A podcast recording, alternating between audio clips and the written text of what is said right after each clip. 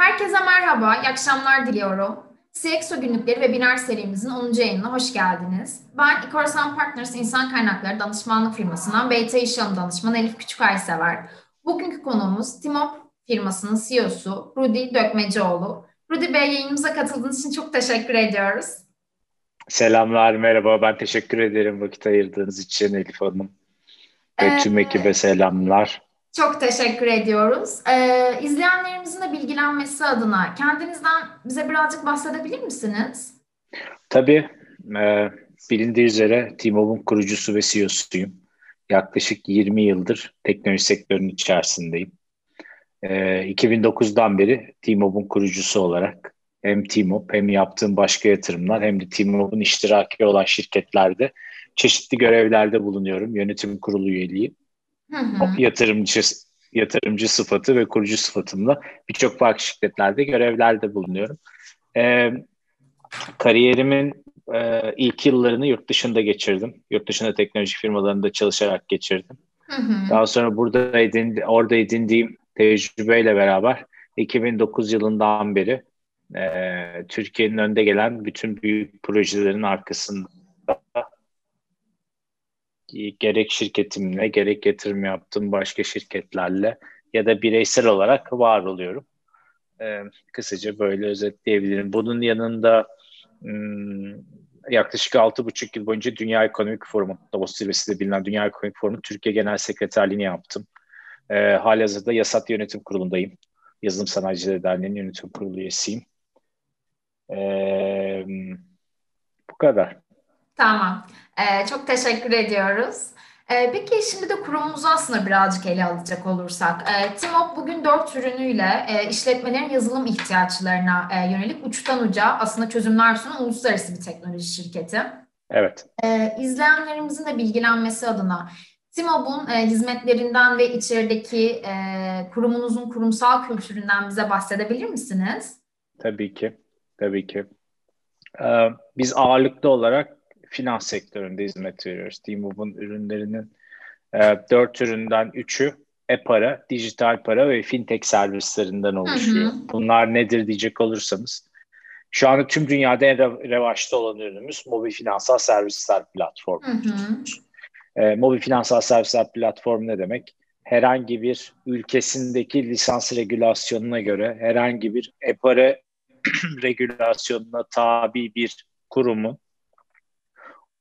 uçtan uca tüm çözümleri. Processing entegrasyonundan tutun ön yüzdeki kullanıcı deneyimine, arka taraftaki çağrı merkezi entegrasyonundan tutun bütün bu sistemlerin muhasebeleştirilmesine kadar olan uçtan uca bir platform üretiyoruz.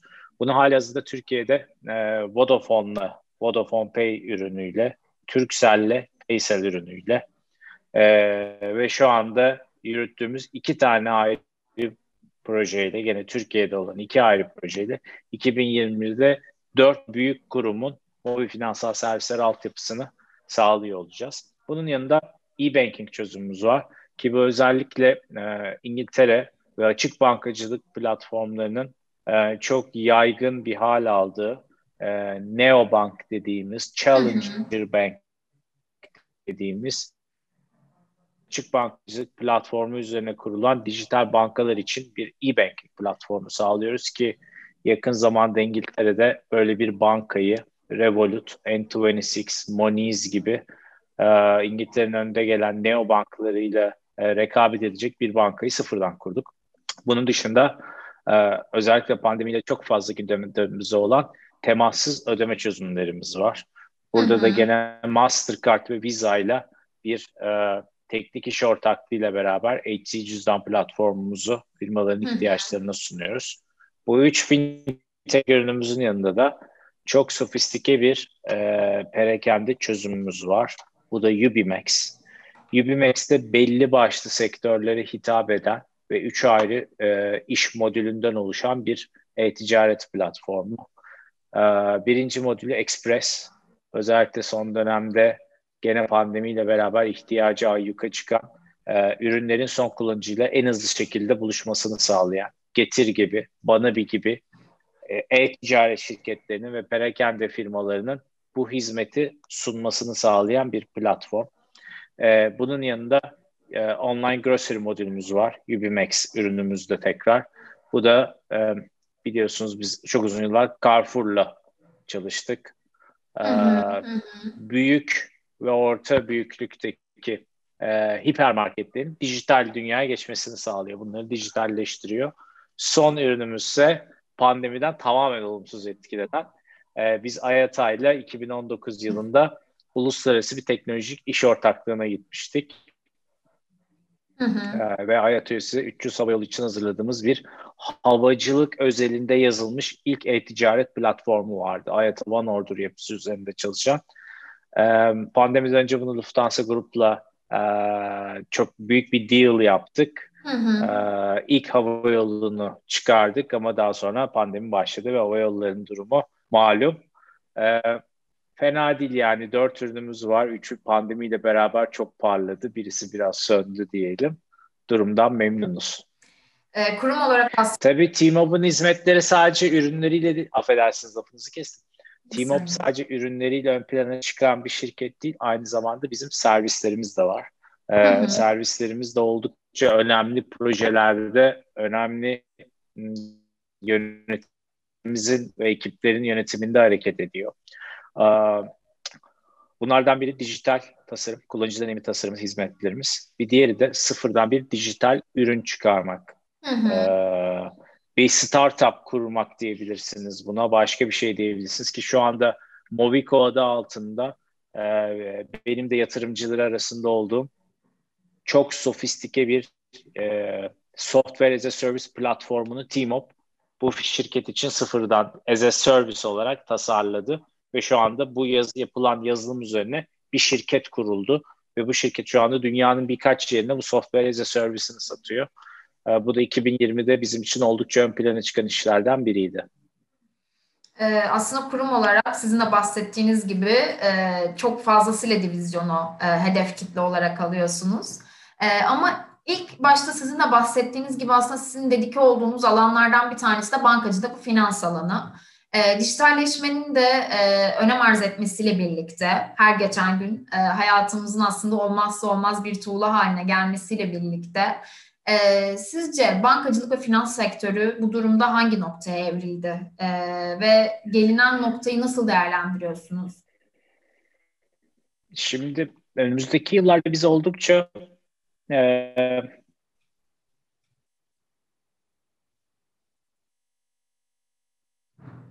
önce PSD lisansı yenilendi ve PSD lisansı olarak bilinen e, kapsam yeni bir regülasyon tanımlandı.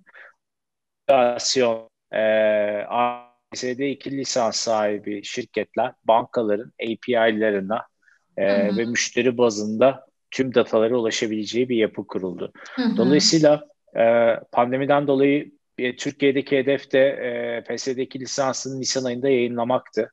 Ama e, bazı mevzuatsal değişiklikler, governance değişiklikleri gibi değişiklikler oldu ve araya bir de pandemi girdi. Tahminimce 2021'in ilk aylarında Türkiye'de PSD 2 lisansı yani bizdeki tabirle EPARA 2 lisansı e, firmalara dağıtılıyor olacaklar. E, ve bankalarda buradaki açık bankacılık API'larıyla bu fintech dikeylerini e, bizlere e, sağlıyor olacak. E, 2020'de önümüzdeki dönemde bunlarla beraber ne bekliyoruz? E, challenger bankler, İngiltere'de olduğu gibi neo bankler çıkmasını bekliyoruz ki aslında biz team up olarak çok beklemiyoruz. Çünkü zaten e, birkaç ay evvel Türkiye'de bu neo bank olmak üzere kurulmuş bir firmanın gene İngiltere'de yaptığımız gibi Türkiye'de tüm kurulumlarını yapıyoruz. E, T-Mobile mobil finansal servisler platformu artı üstündeki EPARA e, platformumuz ve biraz da yapay zeka ile desteklenen yepyeni bir e, dikey bir neobank kuruyoruz Türkiye için. Eğer her şey yolunda giderse 2021'in ikinci yarısında bankayı son kullanıcılarla buluşturmak en büyük hedefimiz. E, bunun yanında PSD2 lisansıyla PSD2 lisansıyla ilişkili iki tane çok çok önemli yönetmelik var Türkiye'de takip edilmesi gereken. Bunlardan biri digital onboarding yani uzaktan müşteri edinimi. Uzaktan müşteri edinimi ne demek? Bugüne kadar e, 10 yıllardır çok başarılı, çok derin e, kurumsal bankalarımız var, markalarımız var. Garanti Bankası, Akbank, İş Bankası, Yapı Kredi, Finans Bank gibi. E, siz bir neobank kurarak e, müşteri edinmeniz, biz İngiltere'de bunu çok çalışmıştık mevcut banka için, oradan biliyorum.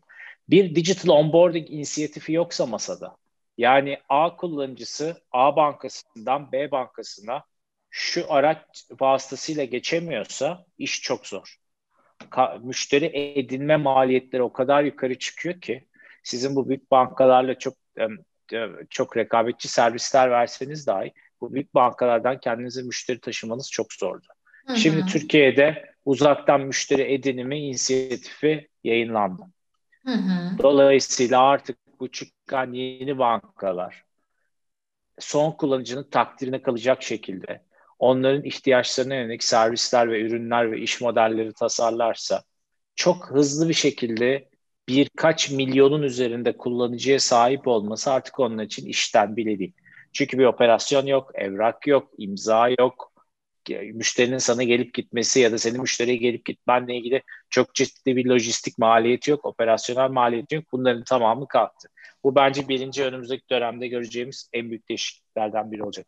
İkincisi ise şu olacak. E, QR kod yönetmeliği yani kare kod yönetmeliği diye bir yönetmelik çıktı. Bu ne demek? Türkiye'de e, lisansa tabi tüm kurumların aynı formatta e, regülasyonu sağlayan kurum tarafından belirlenmiş formatta kare kod üretmesi lazım. Bu ne demek anlamına geliyor? Her cüzdan kullanıcısı her kare kodlu işlem yapabilir. Daha geniş bir perspektifte bakarsak ne demek oluyor? İster siz bir e-para şirketi olun, ister bir e, neobanka olun, ister bildiğimiz e, geleneksel banka olun. Artık son kullanıcılar istedikleri finansal uygulamayla, bu bir cüzdan olabilir, bu bankacılık uygulaması olabilir, neyse e, istedikleri yerde işlem yapabilecekler. Yani size şöyle bir örnek vereyim. Siz 2021'in bir noktasında İstanbul kartı uygulamanızla bindiğiniz otobüsten indikten sonra aynı uygulamayla e, Migros'tan, Carrefour'dan alışveriş yapabileceksiniz. Bu da tabii ki e, bize dijitalleşmenin ve teknolojinin e, her geçen gün ivme kazanarak e, hayatımızın olmazsa olmaz bir parçası haline geliyor. Evet.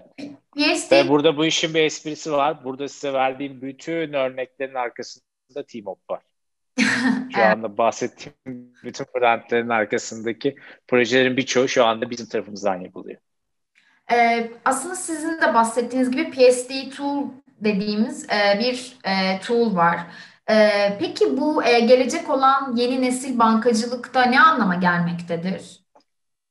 Şimdi PSD2 bize ne sağlıyor ona bakalım. PSD2 bize e, e PSD lisansının üstüne e, birkaç tane daha finansal enstrüman vermekle beraber en önemli noktalardan biri siz gerçekten belirli fonksiyonlara tabi banka sıfatını kullanan hı hı. banka ismini alabiliyor musunuz tam bilmiyorum Türkiye'deki regülasyonda ama Avrupa'da tamamen kendinizi banka olarak kurabilirsiniz. Ee, ama adınızın içinde banka geçemez Avrupa'da. O yüzden işte N26, Revolut, gibi e, daha farklı isimlerle çıkıyor bunlar. Ama fonksiyonel olarak baktığınız zaman bir banka gibi hizmet verebileceksiniz. Aslında PSD2 dediğiniz lisans sizi e, dikey bir banka haline getiriyor. Yani Hı-hı. bireysel, kurumsal, yatırım, portföyü unutun. Hı-hı. Bireysel bir banka haline gelebilirsiniz. Tamam. Ee... Ve bunu yapmak için ihtiyacınız olan şey regülatif bakış açısıyla sadece bu lisans ve açık bankacılık protokolleriyle entegrasyon. Tabii e, bunun şöyle bir e, zorluğu da var Elif Hanım. Mesela size İngiltere'deki bankadan örnek vereyim. Bu lisans ve bir yazılım teknolojisi bunun için yeterli değil. Sizin bir gerçekten banka gibi hareket edebilmeniz için e, bunun e, technical, teknik mimarisini bilen kurumlarla, know-how olan şirketlerle çalışmanız lazım. Çünkü İngiltere'de örnek verecek olursam biz İngiltere'deki bankada 60'tan fazla üçüncü partiyi entegre ettik bankaya. Yani e, sizin zaten bir yazılım şirketi olarak her şeyi kendiniz, bütün teknolojiyi kendiniz kodlamanız ya da her şeyi sıfırdan Amerika'yı tekrar sıfırdan keşfetmeniz doğru bir yaklaşım, doğru bir iş yönetimi değil. Bu nedenle biz bu bankanın ihtiyaçlarını gözeterek e, kendi yazdığımız e, mimarinin etrafına kendi alanında uzman 60'tan fazla üçüncü partiyi bu sisteme entegre ettik. Ve bu firmaların birçoğu dünyanın birçok farklı noktasında şirketlerdi. Dolayısıyla tüm bunları, bu imkanları bize sağlayan neydi bu pazarda? PSD2 lisansı. Ee, Türkiye'deki çıkacak PSD2 lisansının da %100'e yakınının Avrupa'daki PSD2 lisansıyla birebir aynı olmasını bekliyoruz. Uyumlu olmasını bekliyoruz. Dolayısıyla bu uyumlulukta yayınlanırsa bu bahsettiğim devasa fintech ekosistemi bu lisans üzerine kurulabilir. Ee, o zaman kurum olarak e, siz bir tailor-made çözüm sunuyorsunuz e, firmalara. Yani herhangi bir paket programlama değil, e, tamamen bir terzi işi çözüm. Kurumun e, ihtiyaçlarını ve talebini anlayıp o doğrultuda çözümler üretiyorsunuz. Tam olarak öyle değil. E, halihazırda bir e, platformumuz var. Bir hmm, core e-banking e, ve core mobile financial services ihtiyaçlarını hı hı. karşılayan bir platform var. İki ayrı platform var. Firmaların ihtiyacına yapacağı iş modeline göre bu iki platformdan birinin uygunluğuna göre bir platformu müşteriye entegre ediyoruz. Hı hı. Ama siz hiçbir müşterinin iş modelini hazır bir yazılım yüzde yüz kestiremezsiniz. Ya da yüzde yüz çok nadiren yüzde yüz o ihtiyacı adresleyebilirsiniz. Dolayısıyla ne yapıyoruz? Bu ürünümüzün etrafına biraz önce size bir örnek verdiğim e, bana göre Türkiye'nin en tecrübeli ekibiyle e, bu platformun ürünümüzün etrafında müşterinin ihtiyaçlarını analiz edip daha sonra bu ihtiyaçları en doğru nasıl çözeceğimizin istişaresini yaparak sonucu üretiyoruz. Yani bu, bu işin içinde yani size İngiltere'deki projeden gene tekrar bir örnek vereyim. İşe dokunan noktalar, ürün, entegrasyon, sistem mimarisi, DevOps, kullanıcı deneyimi tasarımı, e, kullanıcı testleri, rakip analizi e, gibi gibi aklınıza gelecek birçok ürün ve hizmetten oluşuyor bu dijital banka. Ee, çok teşekkür ediyoruz e, verdiğiniz bilgiler için. Biraz da aslında e, Wire projesinden ben birazcık bahsetmek istiyorum. E, Wire projesinde de yerli teknoloji ihracatı gerçekleştirerek cari açığa %100 katkıda bulundunuz. E, bu sürecin detaylarından bize birazcık bahsedebilir misiniz? Tabii. E, Vay bizim için 2019'da başladığımız ve oldukça sürpriz olan e, bir proje oldu diyebiliriz. Ama buranın yani biz bu projeyi nasıl aldık biraz ona bakalım. Burada bütün dinleyiciler için de bence bunun güzel bir örnek olduğunu düşünüyorum. Ee, biz Vodafone'la iki, iki, iki üst üste mobil finansal servisler ihalesini kazandık.